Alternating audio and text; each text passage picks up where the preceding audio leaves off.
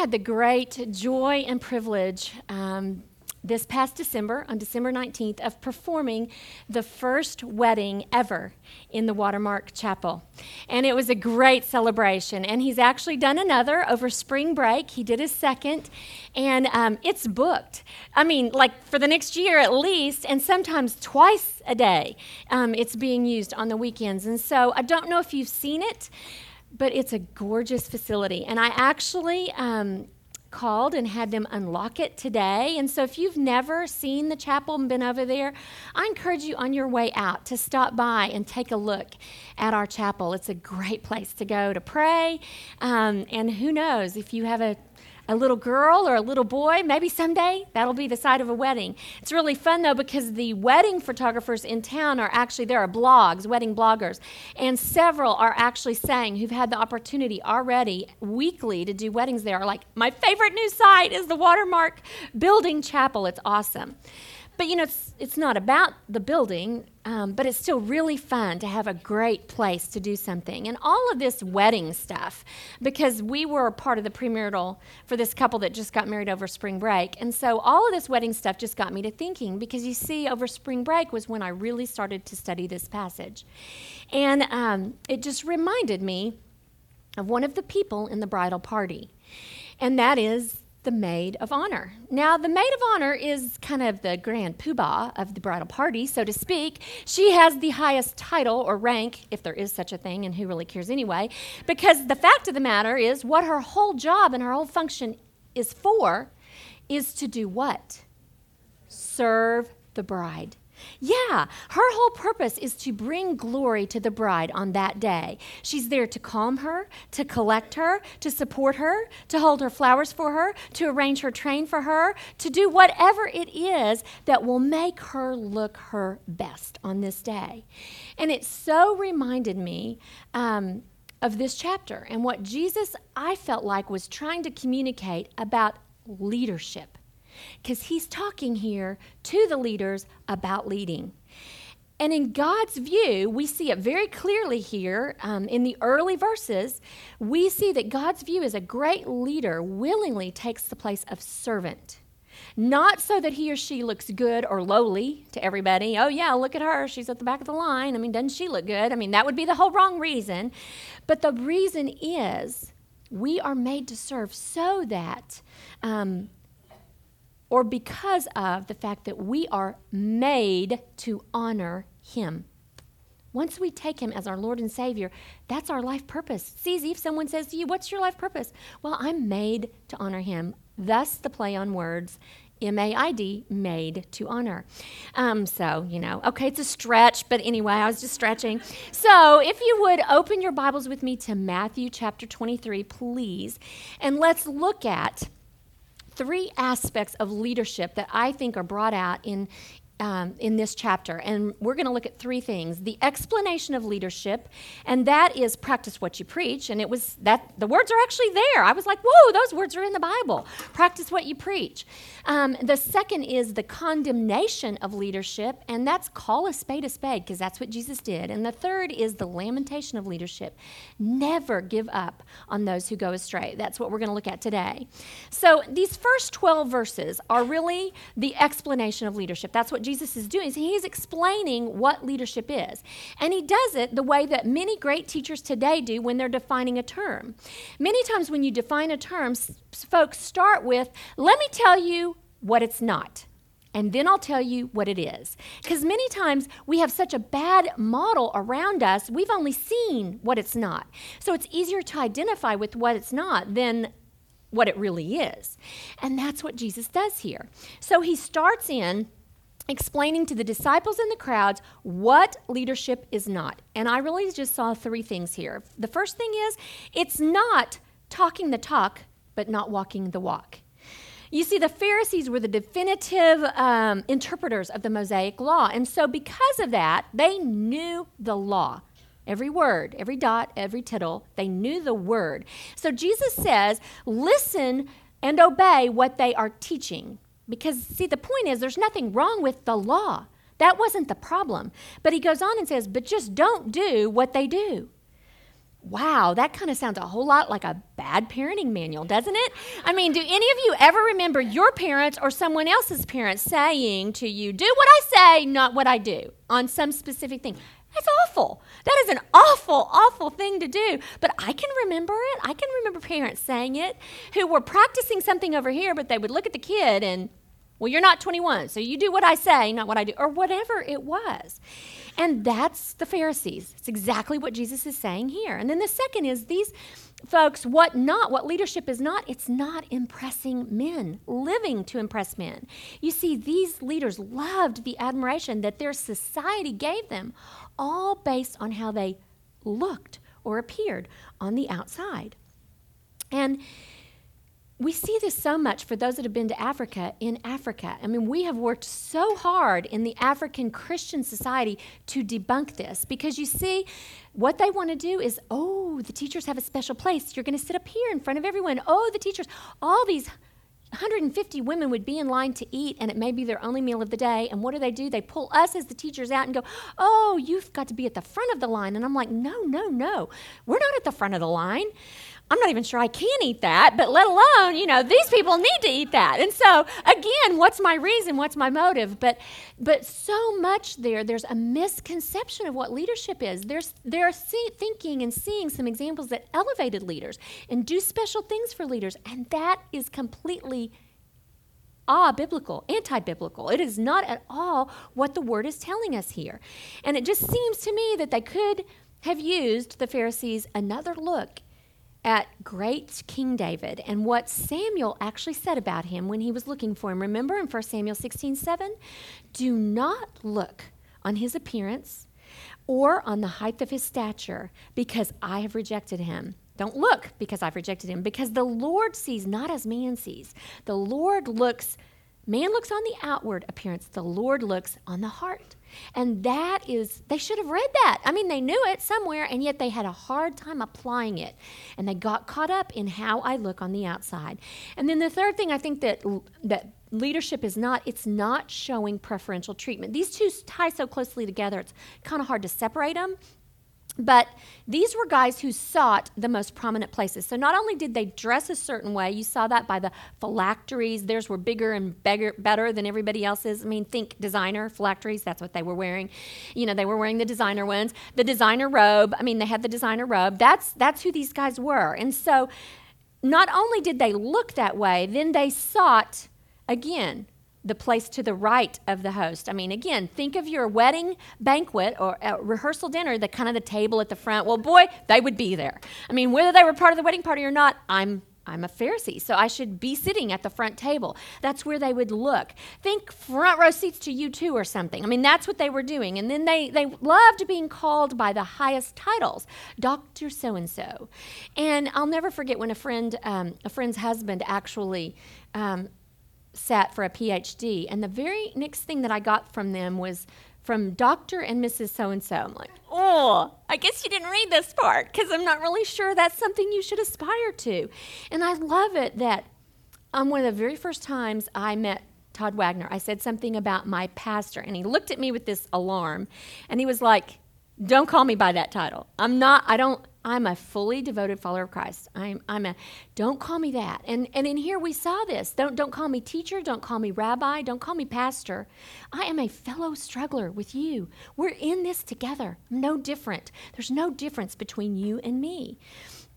And it just reminded me of that verse. Um, and I'm just going to read it to you from James. My brethren, show no partiality as you hold the faith of our Lord Jesus Christ, the Lord of glory. For if a man in gold rings and fine clothing comes into your assembly, and a poor man in shabby clothing also comes in, and you pay attention to the one who wears the fine clothing and say, Oh, have a seat here um, at my feet, have you not made distinctions among yourselves and become judges with evil thoughts? Wow, I think I've done that. I do that. I do do that. We got to, that is not what leadership is. And so, what is it? I've already said it before in here. It's the topsy turvy world, which does remind me, by the way, girls, if you were one of the ones who found the thing under your chair and won the book, The Topsy Turvy Kingdom, they're out there at Martha's table. Pick it up. But I've talked on it before. What leadership is, it's turning the world upside down. It's taking everything that you thought it was and saying, uh uh-uh, uh It isn't. It's not that. That's what leadership is. So you want to stand up and be noticed for being a leader? Well, then learn to step down. Wow. That's what Jesus says. To be first, be last. To be great, be least. Because greatness in God's kingdom is all based on humility. It's serving others. Again, how do you define humility? Some people define it as thinking of myself less. Again, it's not thinking of yourself less because then you're thinking of yourself. It is not thinking of yourself at all. That's what it is. And I forgot the guy that said it, but I've said it to you before. And it, it's a quote. Somebody actually said it, and it's some great Christian ancient leader. So, anyway, whoever he is, I'd love to give him credit. Is it C.S. Lewis? Okay, C.S. Lewis. Well, man, I should remember that one. So it's not thinking less of yourself because, see, self is still in there. It's not thinking about self at all. Can we ever be there? Do you do, can I ever be there? No, I don't think so. I'm not even if that's the case, I'm not even taking any ground here. I'm running backwards. Because you know what? This is so hard to do. Even in my own family, let alone with the rest of the world, I struggle. And yet, First Peter says, Humble yourselves, therefore, under the mighty hand of God, that in due time, which for me, I don't really think is going to be till I get to his kingdom, he may exalt you. And it's just so tough to teach because when you teach, God starts on you first. And so, woo, this one just really got me. I told you I started studying this over spring break. Well, let me tell you about my spring break. My spring break was when I took six college kids to Colorado to have the time of their life cooking, cleaning, arranging everything for them. And I had a really great attitude about it when we left. Oh, yeah, I'm going to I'm to serve. I'm to be, I'm just the cook while I'm here. I'm to be your servant. I'm here to cook. And that went really good for like a couple days. And then I'm not, I mean, we're talking, you know, breakfast was ready when they got up. I mean, I was the first one up because I had to have breakfast ready because we had to all be at the slopes at 8.30. So, you know, had to, or 8 or whatever. Okay, well, pretty soon I began to resent my place because serving others is tough work. Just a bunch of ungrateful kids. Can't somebody get up and help clean up after we finish dinner? Why can't one of you or so and so even utter the words thank you for anything that has happened here? And then it hit me right between the eyes. I don't serve expecting nothing in return. I love the praise of men. Oh, thank you, Mrs. Thompson. That was such a great meal. Oh, thank you for getting up and having breakfast for us. I, I love that. I want that. Yuck. That is so yucky. And if that wasn't enough, then I realized not only do I like that, and that's wrong, and I need to confess that, but the other thing is, I am just like one of those ungrateful kids to God. Have you thanked Him lately? Have you looked back at the last week and just said, God, I mean, I think of that, and what have you done for me lately? I mean, you know, just that kind of that song of just, okay, God, sometimes I think, well, he hasn't really showed up lately. He hasn't done anything. How ungrateful is that? He's the air I breathe. And have you taken a chance to reflect back on your last week and thank God for what he's doing in your life? The little tiny things that's the attitude. It's all in the attitude that we display. What, what is your attitude? When you serve those in your midst around you, whether it's your boss or your family or your neighbors, listen to the verbs from Luke 7. Listen to this on the law of love. But I say to you, love your enemies do good to those who hate you. Bless those who curse you. Pray for those who abuse you. Offer the other cheek to one who strikes you. Don't withhold your shirt from the one who took your coat. Give to everyone who begs from you. And as you wish men would do to you, do so to them. The golden rule, right there. It's biblical, right there. If anybody asks you, yep, right there in Luke 7. There it is. Listen to all those. They're the anti, they're just the anti of everything that you think. Are you kidding me? Luke 7 35 and 36. But love your enemies and do good and lend, expecting nothing in return. See, I expect something. Thank you, Mrs. Thompson. I'm expecting. And your reward, if you expect nothing, will be great in heaven, and you will be sons of the Most High, for He is kind to the ungrateful, college kids, and me too, and to the selfish. Be merciful, even as your Father is merciful. And that takes us to the second thing that we see here, which is Jesus condemning leadership. Because you see, um, he, he turns things now, and he is going to call a spade a spade just as he sees it. And I want you to think back to maybe your high school days when you were part of a crowd or a group. Maybe it was in a classroom, maybe you were part of a sports team, maybe it was in your youth group, but you were in trouble. The group was in trouble for something. So the principal, the teacher, the coach, whoever was in charge, came in to address the group.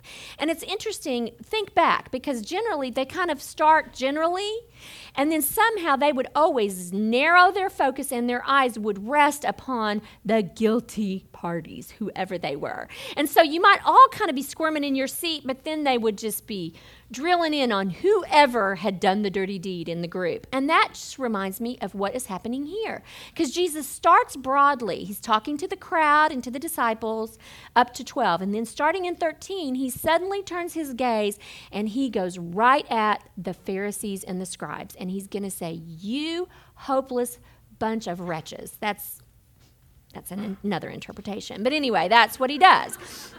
And so he now levels into them. And you looked at this in your groups as you talked about it. And, and in our lesson, it actually talked to you in those little sidebars about comparing it or contrasting it to chapter 5 the blesseds, or what we know as the Beatitudes. And this is actually our memory work in Bible study. So I thought, how beautiful. And I love comparing contrasts. I love to make little charts. So I made a chart for you again and compared them. And look, okay, I took a little liberty with the words so it would kind of match up. But look at the blesseds of 5 compared to the curses in 23. In 5, you're blessed because the poor inherit the kingdom. But in 23, the proud, which was who the Pharisees and scribes were, they shut up or shut out the kingdom. People couldn't get to the kingdom because of the way they were acting. In 5, the mourners will be comforted. But in 23, in some translations, the, the um, Pharisees were attacked for devouring widows' homes, so the devourers are damned. In 5, the meek get the earth, but in 23, the proud send others to hell. In 5, the hungry are filled, and in 23, the greedy go away empty handed. In 5, the merciful get mercy, and in 23, the legalists reject mercy. They're anything but merciful. In 5, the inside is pure and actually sees God. That's the term used in 5. And in 23, he just lamblasts them because their insides are dirty. And he says, because of that, you will miss God. And lastly, in 5, the peacemakers and the persecuted become children of God. And yet in 23, the murderers and the persecuted are what?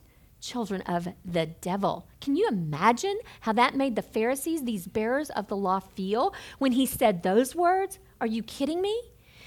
In summary, Jesus is saying to them, You didn't respond to God. Now he takes it and he actually uses the word you throughout 23. You didn't respond to God, nor do you let others respond. You devote yourselves to man made rules that have nothing to do with the real purpose of the law. You um, make a big to do over strictly enforcing tiny little tithes of mint and herbs, and yet you don't even mess with the big stuff like justice and mercy, mercy and faithfulness. You focus on how you look on the outside, but your heart is full of greed and pride. You are just like your fathers, and that is the most damning thing anyone can hear is that snide way. You're just like your father. People hate that when it's a bad comparison, and that's what he says here. You're just like them. You who had, your fathers who had authority, they killed the prophets and the wise men of Israel. And the men, Pharisees and scribes, hearing this, I think were like, no way, we would never do such a thing. I think is probably the very words uttered out of their mouth. And yet, hindsight's 2020, we know these are the very ones who, a week later, will send the greatest teacher of all to the cross. And so, man, what does that tell us? And just it, hypocrisy is really, Jesus repeatedly, repeatedly throughout Matthew calls these leaders hypocrites. And what we know is that that term literally means it depicts someone acting out a part in a play. And the Greeks in the old um, ancient theaters actually took masks. I think this is where you get the whole Mardi Gras idea of masking yourself. They, they would wear a mask for the part that they were to play in a play so that you didn't see who the real person was. You wouldn't see who they were. They were just, they would hold this mask over their face to play a part. And isn't that many times what we do as believers? We mask who we really are. You don't know what I really struggle with. That I struggle with pride, flares of anger, that I struggle with unfaithfulness in my marriage. You don't know that I struggle with purity um, and uh, aborted a child. You don't know because I've never been able to take the mask off and tell you. And a great book on this subject is called True Face. And I would love to talk about it, but I just want to encourage you to grab a copy it really compels you to take off the mask that you've been wearing, remove it, and be who you really are a sinner desperately in need of grace, the grace of our Savior. And that really just begs the question have you taken an inventory lately of your heart? Because he lamblasts the Pharisees, and yet so much of that, I'm like, wow, mmm, ah, zinger. Somebody actually said that word earlier, zinger. That was a real zinger because it was aimed at my heart. If you're not heeding the blesseds on the left side of this chart, the blesseds, then you're in need of a heart check and some work. Because James, again, James 1 tells us, Be doers of the word, not just hearers only, deceiving yourself. For if anyone is a hearer and not a doer, he's like a man who observes himself in the mirror. He goes away and forgets at once what he looked like. So I saw myself, but I forget. But he who looks into the perfect law that the Pharisees were all about, the law of liberty, and perseveres becomes not just a hearer that forgets, but a doer that acts. And he will be blessed in doing so. And that takes us to the last thing that happens, and that is we see this picture of Jesus lamenting in leadership. He laments because there were those he would love to have saved, and they were going astray. And I think the lesson is don't ever give up on those who've gone astray.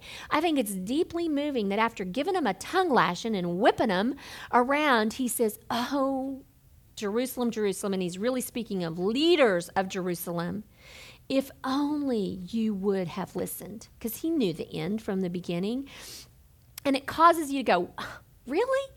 I mean, weren't these the guys that were blatantly so off base that why didn't Jesus go, Good, I'm just going to tell you now, you're going to get what you deserved. It's coming, so just get ready. But he doesn't do that. Instead, he laments, weeps, it says in some translations, weeps over the state of these people. And I thought, hmm, I think I probably tend to go more, good, you're going to get what you deserve, instead of lamenting over those that have gone astray. And you know, I think it's easier to lament when you've never dealt with one who's gone astray. And maybe you've never parented a prodigal child. Because if you'd had a child, whether it was your own biological or adopted child, who you had loved, built into, invested in a lifetime, had, if you've never had them look you in the eye, turn and thumb their nose at you and go their own way, then only then would you know the, the depth of this lament that Jesus had. Um, that's what Jesus is feeling. And so, what do we learn from that? I think number one, recognize you're not in control of their actions. As much as Jesus loved them and longed for them to be reconciled to him, he wanted to bring them under his wings where he could protect them from the persecution to come, but they would not. He couldn't make them. He could only turn them over to themselves and release control and just let them do what they're going to do. And this is very excruciatingly painful to do, especially if you see the object of your love and years of investment forsaken and desolate. And that's what he call, he's he's speaking of the church here, but he's speaking of the people and the leaders because the temple represented that was the leaders and he's like it's forsaken, it's desolate. And it literally will become that in AD 70 when it's t- torn down and he'll speak of it in the next chapter. And then the second thing that I think is that we learn is we got to keep doing good and praying and, and wooing the return of them, just as Jesus does. The nation of Israel will one day turn again to Jesus. And we see that in 23. What Jesus says is ultimately closing out. For I tell you, you will not see me again until you say, and you is Israel. You will one day say, Blessed is he who comes in the name of the Lord. And great, I got my whole Bible. I can run to Revelation and I can read the end of the story and listen what it says in Revelation 7. And I heard the number of the sealed 144,000 from every tribe of Israel. 12,000 sealed out of Judah, 12 out of Reuben, 12 out of blah, blah, blah, blah, blah, blah, blah, all the way to the end. There they are. Israel comes back. They're there. It will they will come again. He knew the beginning from the end. And in all this, we just have to realize that it isn't God who sends people to hell. They send themselves there by their own willful choices, by simply refusing the gift and the mercy that He has to give. We've got a great ministry here that I want to just briefly talk a little bit about that's relatively new, and many of you might not even be, aware of it, and it's called the Prodigal Child Ministry. And I'd like to briefly introduce you to the founder, and I'm going to have Jenny come up, um, one of the co founders. And Jenny is actually one of our leaders here in Bible study, too. And um, I just want to ask um, Jenny a few questions about this. And Jenny, of course, founded this because, believe it or not, she's had a prodigal child. And so tell us briefly about your prodigal child experience. Okay, is this on? It'll come up. Oh, I have to give my husband credit too. He's he's the mastermind behind it. The Lord is, but my husband did all the work. But anyway, um, we have a son, and um, it, it at one point in his life he started making some poor decisions and turning away from the values he'd been raised with, godly values. And then um, as he got older, um, it became evident that um, he was actually addicted to drugs. And um, so with I'm going to make this really brief. It's a much longer story, and I'd love to share it with each one of you. But um, through our community group and wise counsel from the church, we decided to send our son off to treatment. And um, what we learned through this experience, um, not only in treatment, but through um, just what the Lord taught us and how we learned to trust and and um, you know how much we loved our son and what love looked like to a prodigal is a little different from maybe what the world thinks it looks like. Um, we just, you know, the Lord was um, just really leading us to share what we had gone through and and help others who were going through the same thing. Um, I know when you're going through this experience, you really yearn to talk to someone who can relate to what you're saying and has had the same experiences with a child. So um, what we are doing, eh, we, we were so open that we would people would send people couples to us and say oh can you speak to so and so they're struggling with their child. And as we did this uh, someone said well you need to start a ministry. And, and the lord really put that on our hearts and we prayed about it and my husband you know really came up with a lot of um, just scripture to back up things and, and just a really um, came up with the curriculum sort of. And what we do is we meet should I go ahead? And yes, say? tell us we're about meet, it. We're meeting on Monday nights in connection with CR, and when everybody breaks off into groups, we break off and go up on the seventh floor. And um, what we're doing is we're just trying to give hope to parents in the midst of chaos, because it is chaos. It's chaos for the family. It's chaos for the parents, and we're just trying to give hope and encouragement, um, and use um, scripture to back up really how to love that child and um, and really just to just to support, encourage, and um, and give wise counsel. And um, it's been great. We have it, it's not really been announced to the church yet, but it's flourishing, and and there is a need. There is a need, and it is meeting a need, and, and it's been the Lord has really blessed it. So, so tell us just briefly, where's your prodigal now? Well, my prodigal is um, almost 26 years old, and he is uh, in a better place than he was. Uh, we have set boundaries, and he is, as far as we know, sober, but still not uh, walking with the Lord totally. He was. He and my husband were up at um, the Christmas Eve service with a cardboard. He is. He, he is a believer. There is no question in my mind. Is he walking with the Lord? No. You know, he's not willing to give up some of the some of the friends and some of that lifestyle. But we, as parents, have learned how to love him and how to support him but not enable him.